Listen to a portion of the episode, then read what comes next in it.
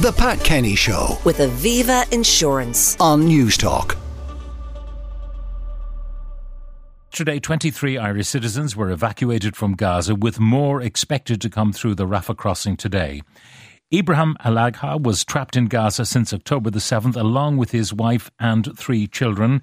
The family, who are from Blanchardstown in Dublin, have said that last night marked their first night in 50 days where they slept without fear. And Ibrahim joins me on the line now. Ibrahim, good morning. A very great morning today.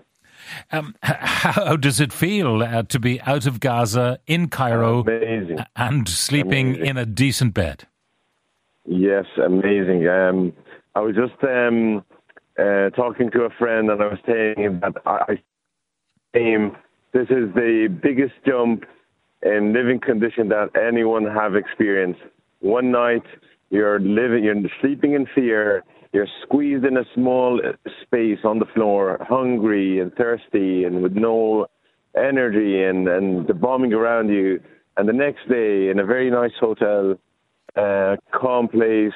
You know, it's a big, big difference. Now, how are the family? Because uh, the the children had been ill.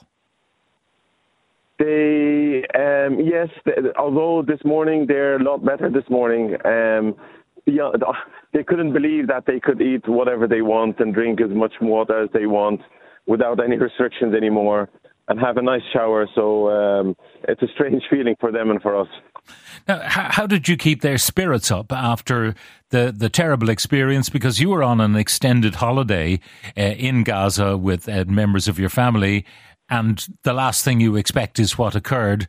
Uh, and Yeah. you, you've got to try to keep the, the, the kids in good spirits. Yeah, um, this was a big challenge for me and my wife during the war, just to keep their mental, uh, you know, health. Um, and uh, we were trying as much as can, we can play with them, you know, remember all of our nice memories from Dublin, and hoping that one day we'll be back again in our house and and in the gardens and in the school. So. Um, yeah, well, th- thank God. I mean, it, it finally happened. Now, tell me what you have left behind. I mean, how much destruction Yeah. has there been of, Oh, of your yeah, family's yeah. properties? Yeah, uh, I don't know if you know yourself. So I, my apartment in Gaza City was destroyed. So that was the apartment I used to stay at before the war started. Um, on the journey on on our way to the border, I saw scenes. Oh my God, lot and lot and lot of destruction, and you know I. I just couldn't imagine how Gaza City itself could be. I mean, we're talking now about the so- south side. My journey was all on the south side of Gaza. North is, I'd say, 10 to 20 times worse. Yeah. Um, so, uh, if you were to return to Gaza on a visit when peace returns to the region, it will be a very changed landscape you'll find. Yes, but but I would like to tell you something. I I was I visited Gaza a couple of months after one war. Uh, I was really surprised how strong the people were on rebuilding everything. I mean, um, and I just hope that it will happen again. I know it's more, a bigger challenge, a more difficult war this time than the previous one. But I have big faith that we will rebuild it again, and it will be look it will be looking nice as it used to be before. Now, you've had to leave some family and friends behind. Yes, Um, yes, yes. That must be very concerning as to what they will Yes, be going yes. through. I honestly, once the once the bus left Palestine, left Gaza, and just went through the Egyptian gate, I was crying. Honestly, I was crying, remembering all the people that I just left behind me and how their la- their lives are still in danger, and and thousands of people could not make it next week. Um, I mean, a lot of mixed feelings, really, on that moment. But the overriding feeling was, I suppose, that your family was now safe. Yes, yes, indeed. Well, uh, I won't detain you any longer, Ibrahim, because uh, you should uh, savour the comfort and the freedom before you embark on the next phase of your journey, uh, bringing your family back home to Ireland. But thank you very much for taking our call this morning on the programme. Thank you. And uh, just before um, uh, we we uh, uh, finish our call, I just want to say a big thank you to um, the Irish uh, embassy in Cairo, the staff there, they made a great job in easing our evacuation. Um, they provided um, transportation, accommodation, all of that. They did an amazing job. I really want to thank them a lot. All right, uh, Ibrahim, and thank you for that uh, as well. Ibrahim Alagha, Irish citizen who uh, managed to get through the Rafah crossing with his family uh, yesterday on foot of uh, Irish diplomatic representations. We're joined now by Shona Murray, Europe correspondent for Euronews. Shona, good morning. Good morning. Now, it's it's great news that some Irish citizens have managed to get uh, through the Rafah crossing. There's a promise of more to come. That's right. There's just over 40 Irish citizens in Gaza. Uh, I know that a few haven't been able to get through because they're in the in the north and they haven't been able to get down to the south. It's very difficult to pass through Gaza because there's no fuel, there's no cars working. And I've also heard that some can't leave because they have family, they have friends that are, you know, in dire need of support, that are sick, that are in hospitals, and they really just don't want to leave them behind. Yeah, it's a, a very difficult uh, situation. You could be torn between trying to make some members of your family uh, safe uh, and yet you know, having to decide maybe to leave people behind. A very, very difficult decision. Um, Shona, what uh, do you know about what are the IDF saying about what they've been doing in Al Shifa Hospital? Uh, obviously, it's difficult to get to get independent uh, news out of uh, Gaza City at the moment. What can you tell us? Well, you know, it's interesting because the Israelis and the Americans on Tuesday night said that they had their own intelligence to say that the Shifa hospital was, uh, quote, the beating heart of Hamas fighters' operations in Gaza. And then in the last 24 hours, what we've heard from the Israelis is that we've seen a video from an Israeli spokesman who was in the, in the Shifa hospital showing materials that it recovered from downstairs in a sort of undisclosed building, but near where an MRI machine is, for example. And they're showing showing us in the video um, automatic weapons, grenades, ammunitions, flak jackets in what they call go bags, which are essentially so bags packed with you know ammunition in them, grenades, and so on. Um, some some rifles as well. So if you, the video itself is sort of just showing you around shelves that they've discovered, but there nothing close to what anyone could imagine is a beating heart of a command center of a terrorist organization. So this is interesting because this has been the reason uh, for the Israelis to being allowed to go in and uh, take Shifa Hospital, which, as we know, has taken days. Um, it has been surrounded by the Israelis for several days before it occupied it, which meant that there was shooting, which meant there was airstrikes close by, where people died, where there was no fuel getting in, even though the Israelis said that they le- left jerry cans of diesel outside the hospital, which NGOs have said wouldn't even get them through the night.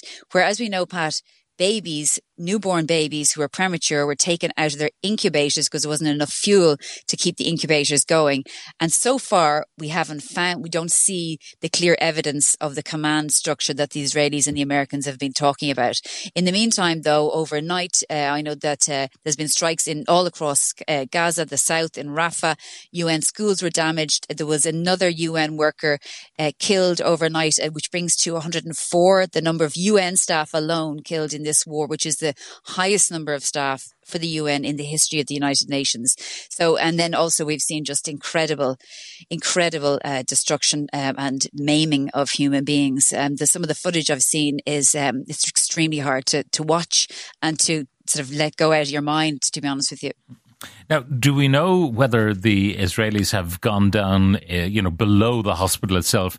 They claim to have found these uh, weapons on shelves in rooms and so on. Um, the, the theory was that beneath the hospital itself, perhaps not even accessible from the hospital, beneath it were these uh, areas, these tunnels where the beating heart might be. Um, have they been down there? Because you'd imagine it's a matter of urgency for them to produce the goods, if they have them, the persuasive goods uh, that would justify, in some people's minds, their attacks on the Shifa hospital. Um, no sign of that yet. That's the point. The justification for occupying Shifa, given that it is a hospital and it has protected status under international humanitarian law, and even if there is a military necessity to go into the into the hospital, if, for example, we said there's a command structure, they are obligated to protect the civilians inside, six civilians who are equally protected. And no, that hasn't emerged. Um, as I said, what we've seen is the video from the Israeli government spo- or sort of IDF spokesperson showing us the, the various, as I said, rifles and so on, but nothing in a fundamental sense yet. Now, that's not to say that it doesn't exist or that it won't emerge or that Hamas doesn't have tunnels underneath. They just haven't materialized and we haven't seen them yet. Um, but I'm sure that the priority, as you said, is to get down to those tunnels because there was also a theory that hostages were in there. What we, what we've heard is that hostages are dispersed all throughout Gaza and Hamas have some of them and the Qassam brigades, jihad brigades, they have others. And that is also sort of leading into the negotiations around hostage releases. But there was, there was a, there was a theory that there may be some hostages down there. And again, none of that that has materialized yet, but it's, you know, it's early in the day and the occupation is ongoing. All right. Uh, it's hard to get at the truth in uh, a war, uh, truth being the first casualty, really, of, uh, war. The overnight news, of course, from the United Nations is that the Security Council has uh, voted for a prolonged cessation to allow humanitarian aid to get uh, through. What's being said in Israel about that? Yeah, and this was, I mean, this was remarkable given that the US abstained from this vote. It's the first time, um, obviously throughout this war, but the first time in a long time, the US allowed this resolution to pass, calling for sustained, as you said, humanitarian pauses to for to deal with um, civilians. The Israelis said it's impossible. They'd ha- it's actually untenable. Was the the government spokesperson I spoke to, um, because the feeling is in Israel, if you allow for sustained pauses, uh, ceasefires and so on, it will become um, impossible for them to resume uh, the airstrikes, uh, you know, the bombardment, the artillery attacks, because the international community would, you know, try to persuade them not to do that. And the pressure is on uh, the Israeli government to get the hostages out. So again, that is leading into the negotiations for the hostages because Hamas, or uh, uh, what I've heard is Hamas are looking for a five day ceasefire in order to get something like 70 hostages out. The Israelis want fewer days, around three days of a ceasefire. So that's sort of where the talks are right now.